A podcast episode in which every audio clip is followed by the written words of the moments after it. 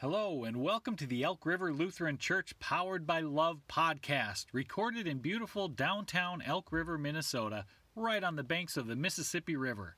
Today we'll explore the Bible, life, and faith. So sit back, relax, and enjoy some sacred wit. To be powered by love is a spiritual thing, more than a feeling. To be powered by love. Don't take money, don't take fame, don't take no credit card to ride this train. It's strong and sudden, it's cruel sometimes, but it might just save your life. To be powered by love. Well, grace, mercy, and peace to you in the name of Jesus Christ. Amen. Well, a few weeks ago, we decided it was uh, finally time in the Hallquist house to, update our family photos. And so we did kind of the most logical thing. We ventured out to St. Paul to, to have pictures taken with our friend. And I was so excited when they arrived and we got to take a look at this finished product. And I have to share them with you this morning.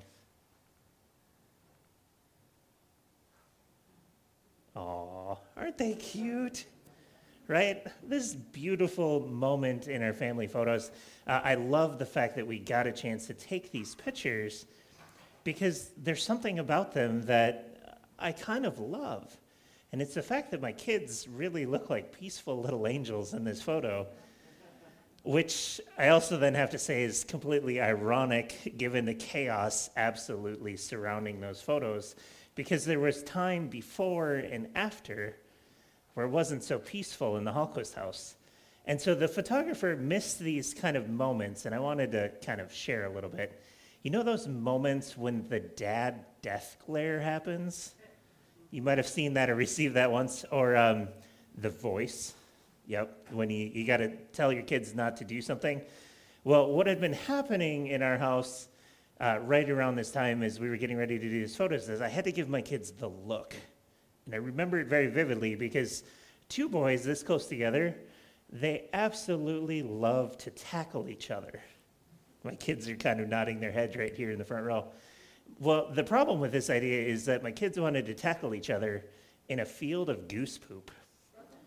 Didn't end well, wasn't going to end well, so dad gave them that, you know, that look. That make sure you're uh, you're stepping up and being the best you can be. But here's the other thing. The photographer also missed the moments before this uh, when I had to send Ellie a text message. Because, hold on a sec here. Because there was absolute chaos in our house. And you'll notice in kind of the upper right corner, this is a picture of Clayton's room. At some point, we had to try to fight with him to get it cleaned up. Um, and so I sent Ellie a text and I said, These kids, like, I just had enough. We had all these moments in all of this where we had outfit changes, temper tantrums, losing our patience, complaining about the drive to St. Paul. And that's just me. I'm the only one that was complaining, really, but all of this is to say that we missed the moment behind the scenes when it was so much more chaotic. Yet, in the midst of all of that, this beautiful moment of peace and togetherness is actually captured. And the beauty of it is, it's not manufactured. My kids were having a moment where they were laughing and smiling, and for the briefest of moments, we caught a glimpse of what peace between brothers could actually look like. But it's important to note um, that peace can oftentimes feel pretty elusive. And I want to I want to share that that peace can really feel elusive at times. But here's the thing. If you spend any time in a bookstore now, you'll quickly find a ton of books which focus on um, finding your financial peace or declutter your mind 10 habits for finding inner peace or my personal favorite was inner peace, and underneath in massive letters is the word now. Find it right this moment, because anywhere you looked along the bookshelf, you'd see this word peace pop up continuously. See, as people, I think we have this longing to find the key to peace in our lives. Or this statistic that I read this week since 1776, the United States has only known 17 years of peace. Oof. Or the world, if you put that in perspective, the world as a whole has only known 236 years of peace. 286, sorry. 286 years of peace in all of our time. We long for peace on earth. We proclaim it, and sometimes more as a slogan than fact. We hope for, we long for a place where peace can dwell. And I'm guessing the hard truth of this year is that it's been really difficult to find peace. I think if we're honest and we ask the question, how many of you feel like you have a sense of overwhelming peace right now? That answer would probably be very few, I think. See, I think we're wrestling with these questions of variance, which is our news story of the week again, or another litany, another in the litany of school shootings. The question of whether do we gather for the holidays or do we not?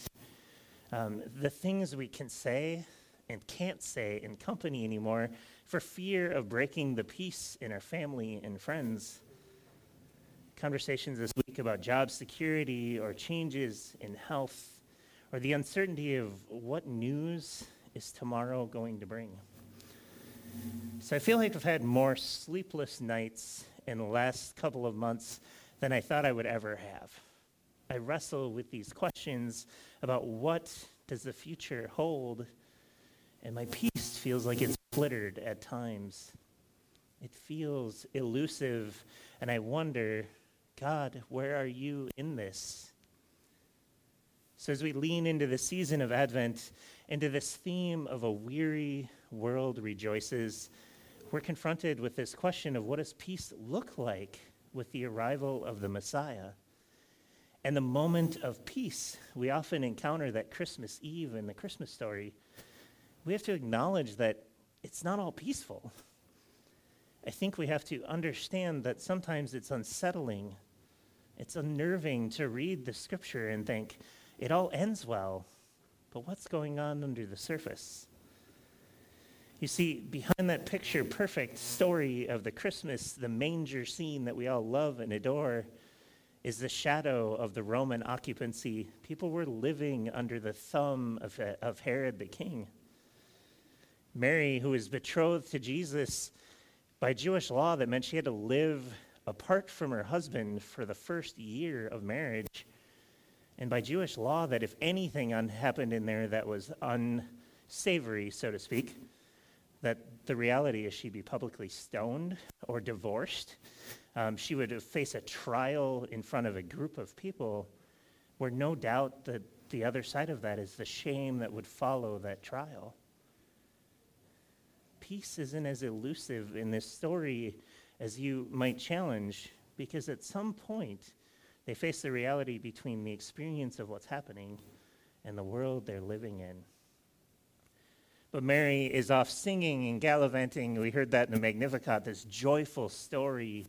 Uh, My soul proclaims your greatness, O God. We love that image of Mary. But Joseph is on the other side of the coin. Joseph is trying to find the best way to leave her without doing anything to harm her reputation. It's not a very, very comfortable story, is it? And all of a sudden, at one of those moments, that behind the scenes curtain look is part of our story as people of God. Well, it's as though in that story, we need something to break into this story, to change the reality of the ucky, yuckiness of our story and move us into hope and new life. So I share this story that a few years ago, Ellie and I had, uh, at the wisdom of our electrical inspector, had uh, decided that we needed for our safety and to feel secure in our home buy these really wonderful plug-in carbon monoxide detectors. You might know where this is going. So at 4 a.m., we got this loud, screaming wake-up call in our house. And so, not knowing what it was, we thought, oh no, something major is wrong. So I grabbed the family, I shoved them in the car on the frigid, cold day. And so my wife is often not a fan of cold weather. And so you get where this is going. She wasn't very happy with me, and I probably should have thought a little bit further ahead. But at four o'clock in the morning, when you've just woken up, I'd like to think I'm super intelligent. I would have checked anything before I decided we're going to stick everybody in the car. That did not happen. And Ellie and the boys were just not as thrilled with me, so we called the fire department. They showed up at our house, made a spectacle in our neighborhood of, you know, lights and sirens and all the flashing things at 4 a.m. To walk in our house, take a look around, and quickly discover that the uh, carbon monoxide detector at some point had just fallen out of the socket. Somebody had bumped it and it fell out. And so, eating a little bit of uh, embarrassment here, I thought, huh, I was so focused on the problem that I missed the solution, which could have been momentary and easy to diagnose. But instead, we shuffled out the door, sat in the cold car until they arrived, and had to eat that, that embarrassment sort of moment. And so I say this because I think often our focus becomes on the problem of life, not where the solution rests. I think we focus our energy on the things that steal our peace, and yet we focus less on finding the solution within us. And so the promise of peace, I hope, and I hope we come to realize, is the one who comes with the promise. Jesus says in John 14, Peace I leave you, my peace I give to you. There we go. Not as the world gives, do I give to you. Let not your hearts be troubled, neither let them be afraid. See, Jesus gives the kind of hope, kind of peace that the world cannot give, that the world cannot offer. See, peace isn't the absence of problems, but the presence of God. I want to say that again that peace isn't the absence of problems, but it is the presence of God. Joseph simply could have brushed off the good news, the promise of a son, Emmanuel, God with us.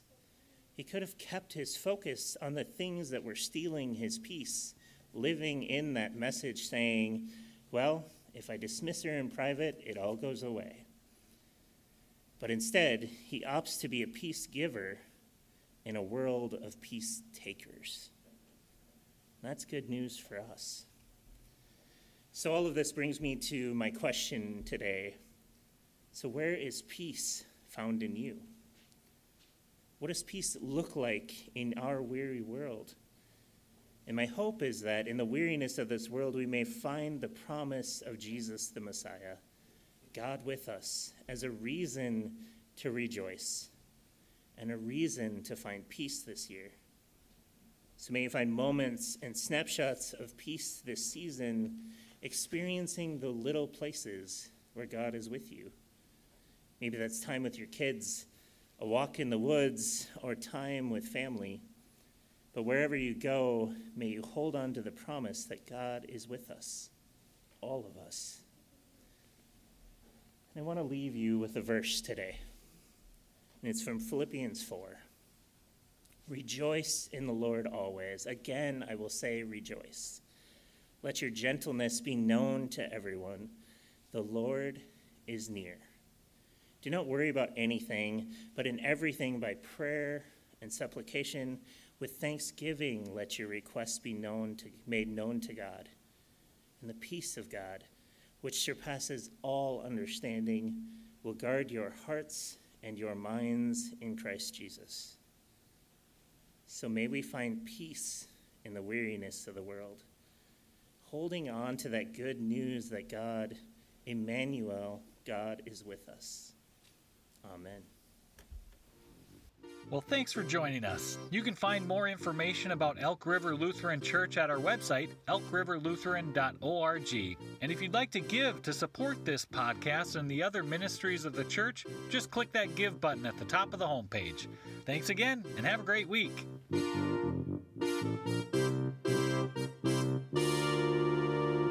Don't take money Don't take fame, but it might just save your life. To be powered by love.